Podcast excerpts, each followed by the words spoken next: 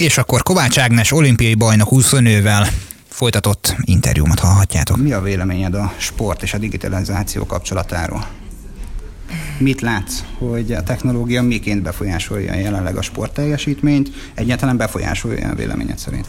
Hát sport és digitalizáció két külön fogalom, de abszolút kezelhető együtt is, és azt gondolom, hogy kell is együtt kezelni, hiszen azáltal, hogy ennyi innovációs dolog történt körülöttünk az elmúlt években, évtizedekben, azt gondolom, hogy emellett nem lehet elmenni a sportvilágában élőknek sem, mert azt szokták mondani, hogy ha lemaradsz, akkor kimaradsz.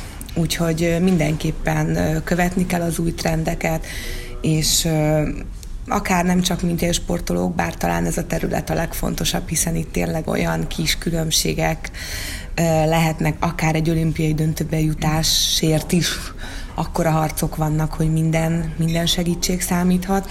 De ha csak arról beszélünk, hogy valaki hobbi sportolóként ö, szeretne egy kicsit jobban fejlődni, akkor mindenképpen így is lehet olyan újdonságokat találni, ami, ami bármilyen sporttevékenységet segíthet, motivációt adhat, és egy kicsit tényleg úgy, úgy felrázza az embert valami újdonsággal. Gondolsz itt esetleg az okoskütyükre, amelyek alkalmazhatóak a sportolás során? Igen, a, a hobbisportolóknál mindenképpen az applikációkat emelném ki azért nagyon sok embernek már van okostelefonja, tehát ez plusz készüléket nem igényel, hanem a már meglévő készülékre különböző applikációkat le lehet ö, tölteni. Ezt nyilván érdemes egy kicsit böngészni, hogy mi az, ami a legjobban, meg legkedvezőbb számunkra, amit a legjobban és leghatékonyabban ö, tudunk használni. És onnantól kezdve, hogyha ezt letöltöttük, akkor mindenféle edzésprogramok, ö, személyre szabott, ö, nagyon sokféle ö, akár mozgást is, konkrétan, hogy mit csináljunk. De ha csak valaki simán hobbifutó, és nem akar ezt az egészet túlbonyolítani, akkor a, már csak azt is lehet, hogy benyomja, elindítja és megnézi, hogy hány kilométert ment, és ami azért is lehet nagyon hasznos, mert ezeket lehet rögzíteni, és akkor uh-huh. akár éves szinten is vissza lehet nézni, hogy akkor ebben az évben mi az, amit teljesítettem. Úgyhogy ha már újévi fogalmakat mondunk el, akkor nyugodtan be lehet írni a kilométereket is, és abszolút visszaellenőrizhető. Ezt én is így gondolom, és egyébként a te karriered során megjelente a digitalizáció a felkészülési időszakban, a, a bármilyen hétköznapi tevékenységben, tehát hogy azóta esetleg a hétköznapokban te valamilyen hobbi szintű sportot esetleg, amihez alkalmazó ilyen digitális kütyüket, applikációkat van-e, vagy a felkészülésedben történt-e olyan jellegű digitalizáció bevonása, ami, amely segítette a te pályafutásodat? Én tíz éve hagytam abba, és húsz éve voltam igazából a világ élvonalában, és a mi legerősebb digitalizált eszközünk az a kockás füzet volt annak idején, és ott is nagyon jól vissza lehetett mindent ellenőrizni, de manapság ez már sokkal könnyebben megy, úgyhogy így a viccet félretéve azért ez egy nagyon más világ volt, voltak apróbb dolgok, de a 90-es években nem mondanám, hogy ez jellemző volt. Tehát a videófelvételeken nem néztétek, hogy ő mondjuk azt de a fajta abszolút, mozdulatformát használta az utolsó De hát nyilván a videófelvételek, versenyek, tehát ezek az alapdolgok abszolút jelen voltak, de ilyen szofisztikált formában, mint napjainkban azért. Tehát mesterséges ez, ez intelligencia nem. nem volt bevonva, de a, a humán tulajdonképpen az em, em, emberi erőforrás felhasználtátok arra, hogy mondjuk egy, egy, egy versenytársnak a teljesítményét kielemezzétek, és esetleg a, vagy a sajátodat kielemezzétek? Ami mondjuk a, az én ö, pályafutásom alatt volt, és ami akkor újdonság volt, ugye eleve már csak az internetnek a megjelenése. Mert ugye ez megjelent hivatalosan, vagyis hogy mindenki számára elérhető 94-ben lett, én 95-ben lettem válogatott, és az egyébként nagyba nagyon sok mindent megváltoztatott. Egyrészt, hogy az eredmények elérhetőek lettek, tehát hogy sokkal jobban tudtuk nézni a többieket, illetve igen, felkerültek a videók, tehát különböző csatornákon sokkal könnyebben elérhetővé váltak esetleg a többi versenyzőnek is a videói, hogy ő milyen technikával készül, hogy készül. De azt gondolom, hogy ez tényleg így ezek az első fázisok uh-huh. voltak ahhoz képest, ami mondjuk most 2019-ben van.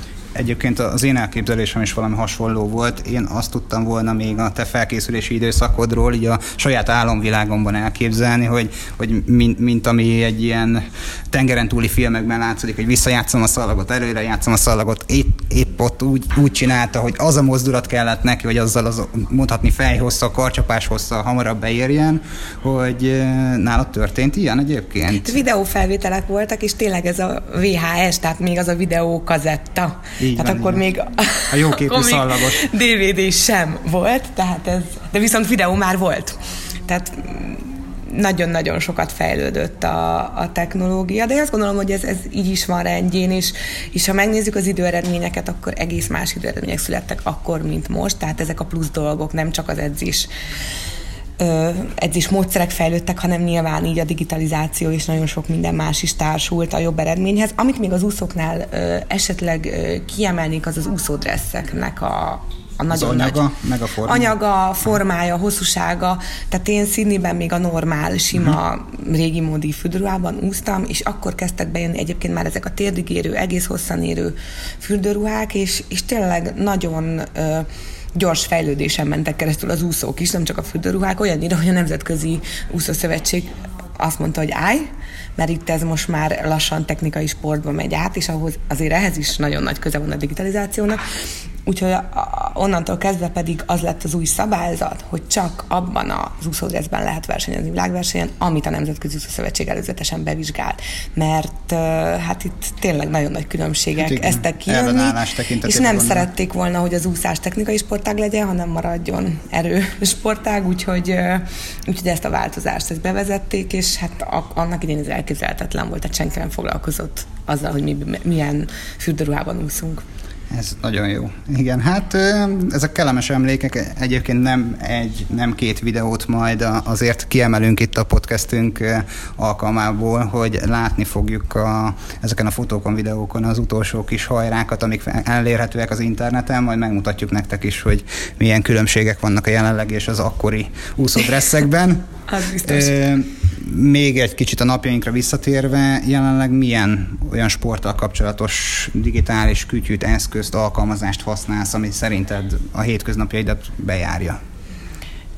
Hát én nekem most, ami, ami azt mondom, hogy hobbi, hobbi sportoló vagyok, akkor az a futás, és ehhez nekem a legegyszerűbb, megkézzelfoghatóbb. Letöltöttem néhány mhm. applikációt, és, és ezeket használom. Akár egy edzésprogram, akár csak, hogy a távot mérjem. Ha mondjuk elmegyek biciklizni, arra is nagyon jó, mert tényleg ott is ö, jól lehet használni, úgyhogy én így, így hobbisportolóként inkább így az egyszerű változatokat használom, de azt nagyon-nagyon szeretem, hogy már nem kell külön bármi más kütyüt használni, hanem tényleg a telefonba tényleg annyi mindent bele lehet tenni, hogy, hogy ez nagyon megkönnyíti a használatot. Következzen Lukovicki Réka, alias Robot Girl, a Suhany Alapítvány önkéntese, és ö, mondhatni sportolója is, mert hogy ő elmondja az interjúban, valamint elmondta az eseményen is, hogy milyen nagy tetre, milyen versenyre készült. Segíts nekem abban, hogy próbáljam azt lefordítani, hogy a digitalizáció és mondjuk az elét kitűzött parasport cél, maga a futás, az miként kapcsolódik a te szemszögedből? Azt gondolom, hogy a digitalizáció és a technika fejlődése nagyban hozzájárul ahhoz, hogy én hamarosan nagyobb versenyeken tudjak szerepelni. Itt nem csak arra kell gondolni, hogy okos órát viselek, hogy pulzusomat mérem egy pántal, hanem ott van az, az is, hogy olyan műlábakat viselek, és a futórábam is ilyen, ami, ami elképesztően dinamikus és aktív életet tud nekem biztosítani. A hétköznapi lábam egy elektronikus berendezéssel van vezérelve, de ezt is aktivizom munkával működtetem. A futólábamban egyáltalán nincsen elektronika, ott még aktívabb az izom munka, és ez így jön össze az én életemben. Itt most a, ugye a fórum után készítjük ezt a személyes interjút. Engem meglepett az, hogy a fórumon is elmondtad, hogy nincsen elektronika a futólábadban, ezáltal nem áll rendelkezésedre akkora információtömeg, mint a hétköznapi lábadból, mert tehát ugye mondtad, hogy abban rengeteg információt ki tudsz nyerni, hogy hány lépcsőt tettél meg, meg hány lépést tettél meg kvázi. Ez engem meglepett, hogy pont a sportra használt lábban nincs ilyen. Mindazonáltal Ezáltal az is meglepett, hogy mondtad, hogy ez annyira nem egy kellemes érzés. Tehát, mint hogyha egy szűkebb cipőt használna az ember. Jártam már így sajnos, hogy, hogy, hogy, hogy mi volt ezzel kapcsolatban a tapasztalat, hogy, hogy, hogy mi, mégis mi ösztökél ettől függetlenül arra, hogy napról napra jobb legyél. Tehát, hogy eljuss oda arra, arra a sprint versenyre, és nevezzük sprint versenynek, amire te készülsz. Én mindig is egy nagyon kíváncsi ember voltam, de például a tínédzser koromban, amikor még ugye két lábam volt, akkor nem nagyon mertem mm, élsportolóvá válni, mert volt bennem egyfajta ilyen, ilyen önbizalomhiány, és sokan csábítottak a, a, a a sportirányba. Sportoltam is rengeteget, viszont nem gondoltam azt, hogy erre képes vagyok hogy, hogy nagyobb célokat tűzzek ki magam elé, és ezt elérjem. És most, hogy protézissel élek, és, és egyre jobban kitolódnak a határaim, egyre inkább azt érzem, hogy nekem vannak olyan olyan dolgok az életemben, amiket, amikre még nem jöttem rá. Például az, hogy vajon ki tudok-e jutni egy nagyobb világversenyre egy sprint számban, a kíváncsiság hajt, és, és, és ez motivál abban, hogy, hogy minél magasabb szintekre lépjek. És hogyha esetleg nem sikerül, tegyük föl, ott van benne a rizikó, azt gondolom, hogy akkor is profitálni fogok, mert mert jelenben tudok majd fejlődni, közösségbe tudok tartozni, megismerek egy csomó-csomó olyan oldalamat, ami, ami eddig még nem volt jelen az életemben, és ez egy nagyon izgalmas út számomra beszélgettünk, köszönöm, beszélgettetek itt a fórumon arról, hogy az influencer témakörét is igen velősen kimeríted. Hát én nekem van egy olyan érzetem veled kapcsolatban, hogy ez, ez, ez egy nagyon jó dolog, mert hogy rengeteg motivációt adhatsz olyan személyek számára, akik, akik még, akikben még nem, élt meg, nem érett meg ez a gondolat arra vonatkozólag, hogy, hogy lehet egy kicsit szemléletmódot váltani, vagy másfajta módon megtalálni az örömünket, önmagunkat a hétköznapokban, mint ahogy ezt egyébként a beszélgetésünk elején még rögzítés előző, megelőzően beszélgettünk, nekem is van egy olyan ismerősöm, aki különböző okokból elveszítette a végtagját. Mit tanácsolsz azoknak, akik az életüknek azon szakaszában vannak, ami, amiben mondtad, hogy te is megjártad egy pár hónapon keresztül, hogy az a letargikus, mit kezdjünk az életemmel innentől kezdve stádium van, hogy, hogy te mit, mit, mikor érezted azt, hogy, hogy itt billennem kell, hogy valamerre lépnem kell, tehát hogy mikor érezted azt, hogy, hogy, hogy, hogy mondjuk belőled futóvá vált, válhatsz, tehát futó lehet. Vagy ez egy hosszasabb okfejtés lenne, de, de, de hogy mi, mi, mi volt az a késztetés, ami, ami elmozdított téged arról a, a mondhatni negatív holdpontról?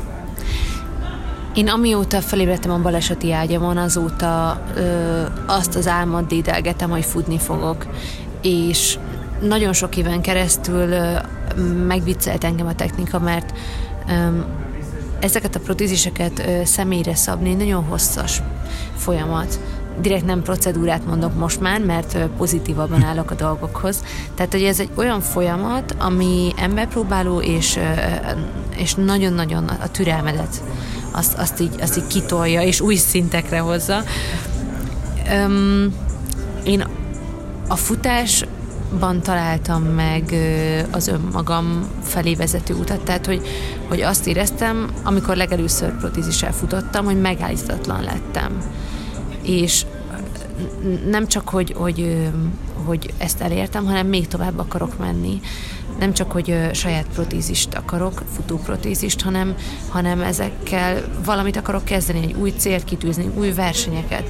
És egyébként az az izgalmas, hogy amikor az ember célorientáltan, motiváltan éli a hétköznapjait, nyilván vannak kivételek, de a többségében ez, ez rám jellemző, akkor, akkor az, a, a, az újabb célok újabb és újabb lehetőségeket teremtenek, és, a, és lesz még egy cél, és lesz még egy következő, és aztán lesz még utol, egy utolsó-utolsó előtt is. Szóval nem csak az van, hogy sprinternek is készülök, hanem majd tudom azt, hogy 5-10 éven belül triatlonozni is szeretnék, és um, amikor vannak nagy-nagy dédelkedett álmok, amik lehet, hogy nem reálisak abban a percben, akkor uh, ezeket nagyon fontos, hogy uh, hogy minél jobban dédelgessük, minél jobban tegyünk minden nap egy pici apró lépést ahhoz, hogy közelebb kerüljünk hozzá.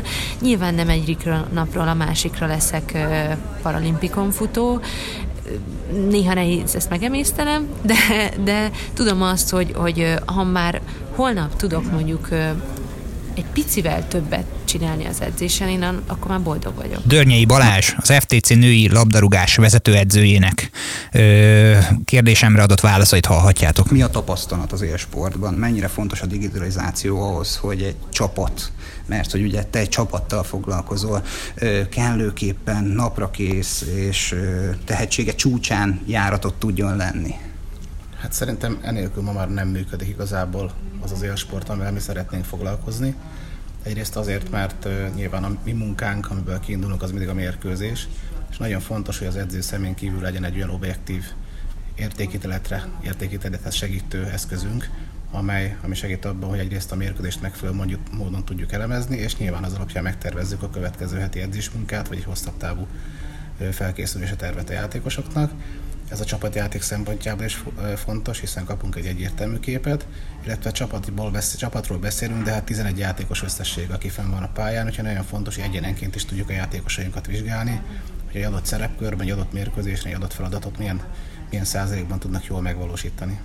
Értem, és ez ö, csapat tekintetében mennyire nehéz feladat ezeket, a, ezeket az információkat értelmezhető formára lefordítani, ö, mivel hogy, tehát ugye egy személy esetén is hatalmas nagy mennyiségű adat, egy teljes csapat esetében ugye nyilvánvalóan ott vizsgálni kell, hogy mondhatni együtt lélegeznek, együtt mozognak-e a pályán, hogy mennyire egyszerű ez. Erre van egy külön tímetek, aki csak ezzel foglalkozik, vagy ez a, az edzőknek, az edző segítőinek segítőinek tulajdonképpen hétköznapi feladatát képzi?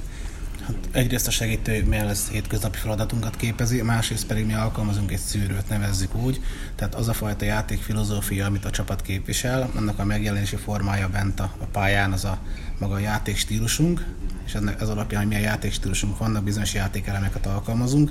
Tehát ennek a fényében mi eleve szűrtem válogatjuk le az információkat. Rengeteg adatmennyiség érkezik be, akár a playertek eszköz segítségével, akár az Instatnak a segítségével, de mi ott már pontosan tudjuk, hogy ahhoz a játékhoz, amit mi játszunk, az mik a legfontosabb mérőszámok, és eleve csak azokat nézzük belőle a többit azt maximum áttekintés szintjén, és ebből szoktunk a játékosoknak összevágni egy anyagot, akár videóanyagot, akár statisztikai adatokat, amik a számukra már egy elég erősen szűrt adatmennyiséget jelentenek. Nyilván nekik nem kell ez órákat eltölteniük, úgyhogy mire hozzájuk kell, addigra annak a kis szűrőnek a vége már csak azok az információk áramlanak hozzájuk, amik számukra igazán fontosak. Köszönöm. Még egyetlen egy kérdésem lesz, és utána nem rabolom tovább az idődet. Abban segíts, légy szíves, hogy a, a versenytársak, a, a konkurens csapatoknak az eredményeit, azt, azt is szoktátok itt szűrőzni, vagy ott már csak a nyers adattal foglalkoztok, és, és vagy, vagy arra is ezt a korábban használt statisztikai adatokat át kell adni csapatok között, vagy ez csak egy saját adatbázis, hogy működik ez? Csak azért kérdezem mindezt, mert van, aki lehet, hogy nem jártas ebben, ahogy én sem hogy hogyan működik ez. Ugye két rendszert használunk, magának a, a mozgásnak az elemzésére a PlayerTech nevű GPS alapú rendszert használjuk. Ennek az adatai egy felhőbe kerülnek, amit csak mi látunk a saját adatainkat, illetve ha akarjuk, akkor nemzetközi adat az bázisba tudjuk tenni ezt, és gyakorlatilag minden csapat, aki a világon használja, aznak látjuk az adatait, nekünk például női, az angol Premier Ligának a női csapataival össze tudjuk hasonlítani egy-egy mérkőzésnek a teljesítményét. A másik rendszer, az Instat nevű rendszer, ez egy orosz rendszer, az úgy, úgy szoktam mondani, a játékolvasásra használjuk, abban minden olyan statisztika adat megvan, hogy mit kezdett a csapat a labdával. Tehát az nyilván a, abból a szempontból kell nézegetni. Annak az adatai azok gyakorlatilag nyilvánosan hozzáférhetőek, ez például segítség ahhoz, hogy a játékos találjak magamnak, hogy ha kell szükségem van egy baloldali védőre, a világ minden ilyen instat adatához hozzáférek, és bizonyos szűrők beállításával tudok olyan karakterisztikai játékos keresni, amire nekem szükségem van.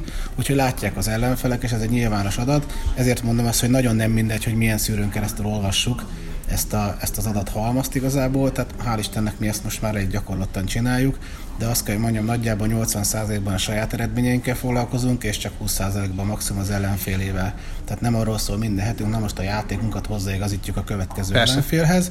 Nyilván vannak bizonyos sar, sarokpontok, amire felhívjuk a játékosok figyelmét, de alapvetően egy csapatnak a saját játékával kell foglalkozni, a saját filozófiával, a saját játékstílusával, a saját játékeleimmel, hiszen abban hiszünk, hogy az eredményes a mérkőzésen, minimálisan, minimálisan alkalmassá téve, vagy hogy mondjam, az ellenfelünkhöz, igazítva az ellenfelünkhöz. Dr. Irmai István, egyetemi docens a Testnevelési Egyetemről. Te mit látsz István a, a technológia és a, és a sport kapcsolatában? De szerintem ki lehet, tehát főleg az élsportot ki lehet, ott, ott ideig a másodpercekért küzdöttünk, aztán utána a tizedekért, századokért, és már lassan a, én a kajakin sportban inkább otthon vagyok, inkább az ezredekért küzdünk, tehát hogy ígéti minden fejlesztés és minden mért adatra szükség van.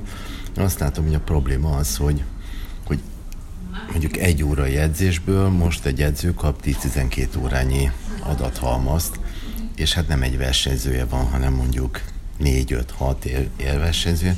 Tehát most akkor adathalmaz van, aminek a feldolgozása művészet, vagy azok a kiugró értékekre kell, hogy most már rendszerek figyelmeztessék, hogy, hogy hol a probléma, ő mire figyeljen, tehát hogy, hogy észre kell venni, hogy mi történik, és mit csinál ezzel a sok adathalmazzal, és hol van benne az ember. Tehát kezdjük elveszteni benne a versenyzőt, aki, aki benne él. Tehát GPS-ül maga a sportolás. minden, igen.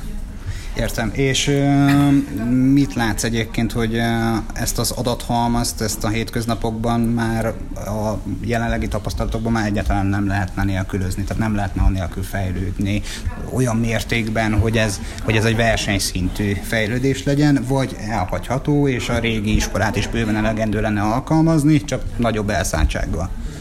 Hát valaki még próbálkozik, de, de azt gondolom, hogy most már nem, nem lehet. Szóval szerintem él versenyzői szinten, tehát tényleg a világba oda kerülni, hogy, hogy dobogó nyerni, nem, nem lehet szerintem megérzéssel, hogy én most úgy látom, vagy úgy érzem, hogy nézzünk egymás szemébe és találjuk ki, tehát ez, e, e fölött már eljárt, a, eljárt az idő. Uh-huh.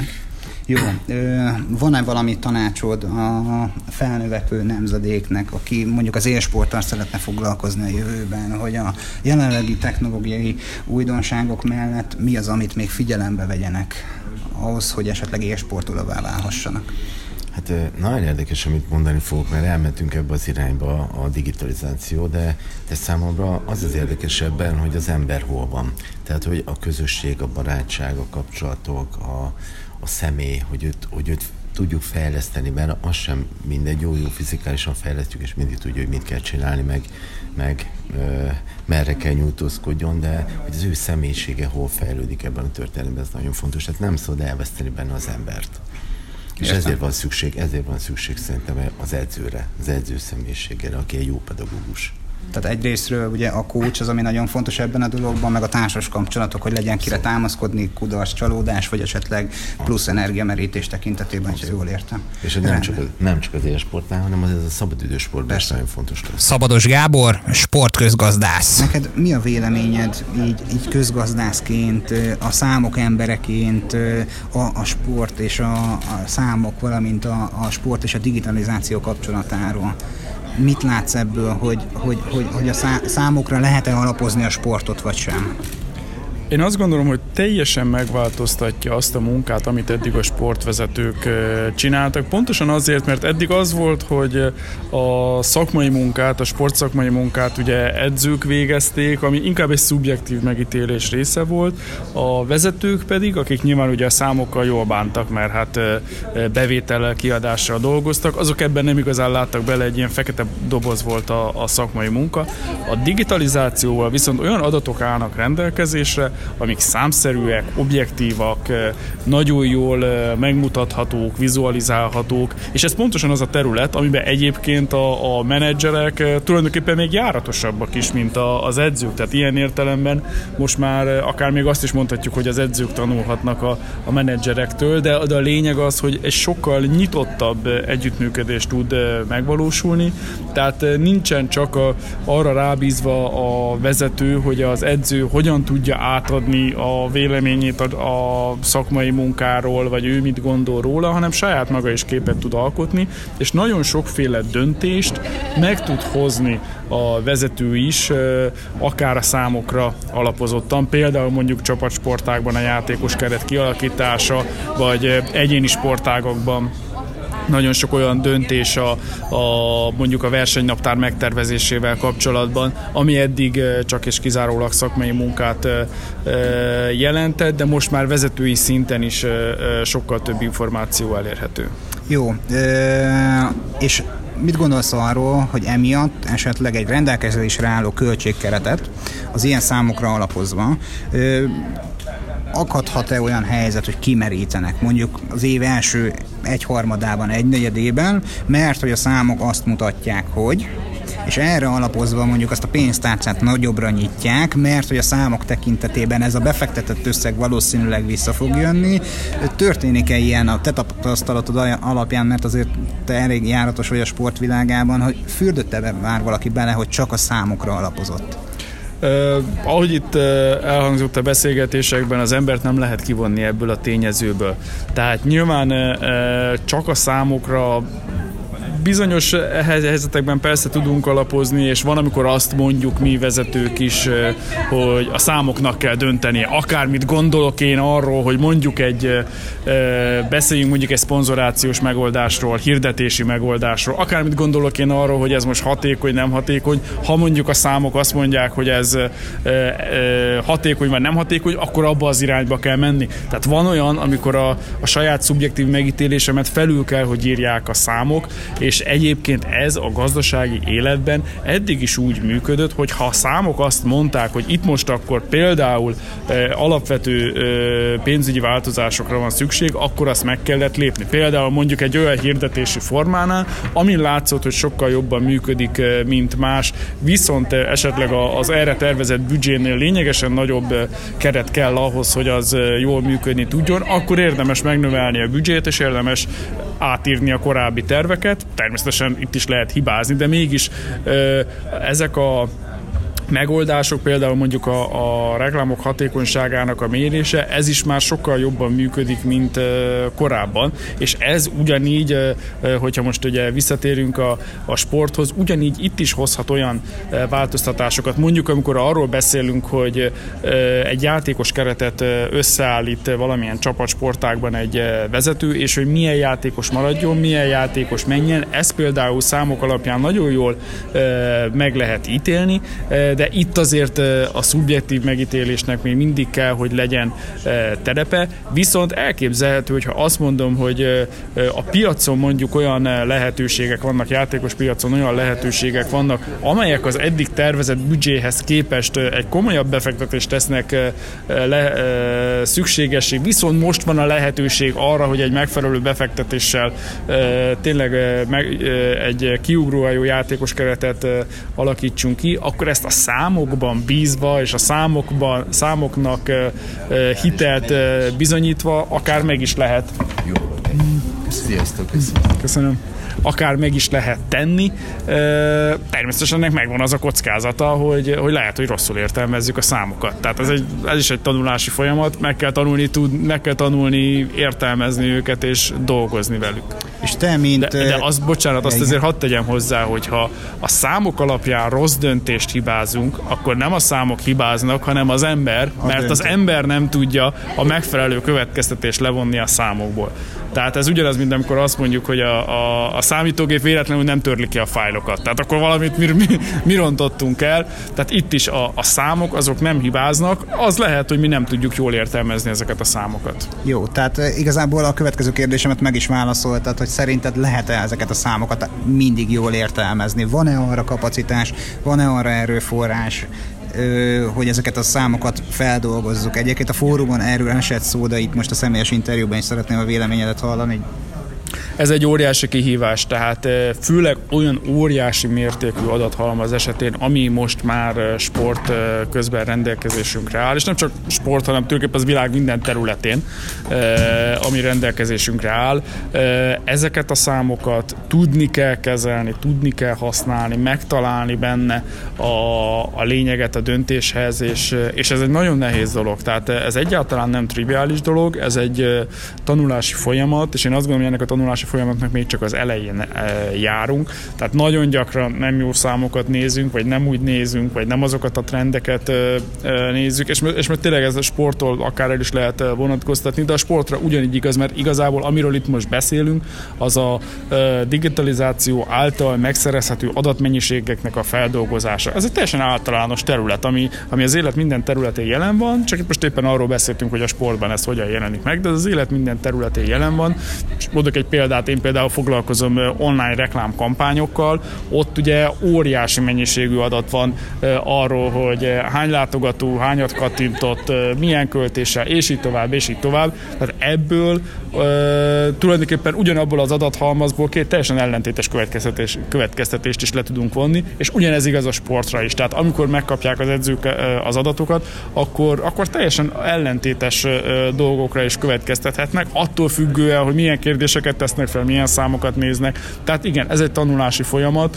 Még egyszer mondom, a számok nem hibáznak, de az ember a megfelelő számokkal is nagyon nagyot tud hibázni, ha nem jól kezeli. Nagy György András, a Sohany Alapítvány ügyvezetőjét hallhatjátok. Segíts nekem, légy szíves, hogy te milyen elképzeléssel vagy ez a sport és a digitalizáció kapcsán?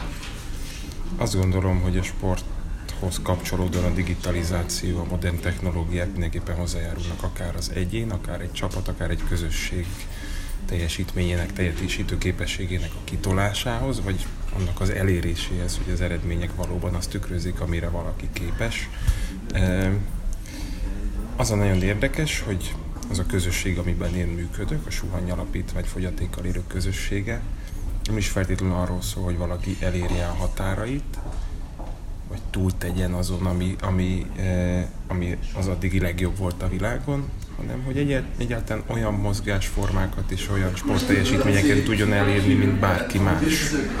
E, abban segítünk nekik, hogy ugyanúgy részt vessenek futóversenyeken, ugyanúgy úszhassanak, ugyanúgy járhassanak edzőterembe, és gyakorlatilag a mindennapi mozgás öröméhez segítjük őket hozzá. És hogyha valaki közülük egyébként nagyobb affinitást mutat, akkor természetesen elindulhat a paralimpia felé, elindulhat saját további, még erősebb és még mélyebb célok felé.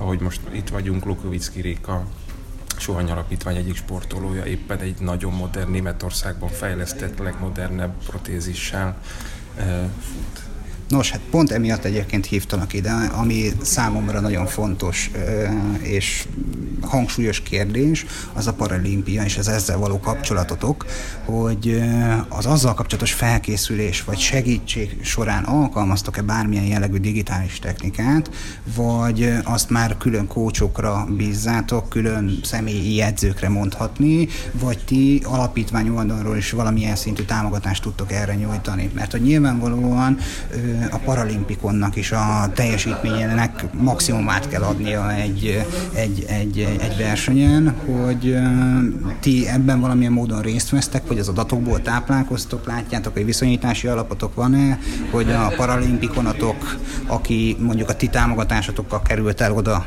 arra a világversenyre, milyen számokat uh-huh. hoz, vagy még aki még nem került ki, ő mi, mi, mi, mikre képes mondhatni. Tehát, hogy, és nem feltétlenül amiatt hangsúlyozom ezt ki, hogy paralimpikon, hanem hogy mi, mi, mint egy simán, sima olimpikon is, hogy ott is mérő számokat azért csak vizsgálnak. Teljesen természetes.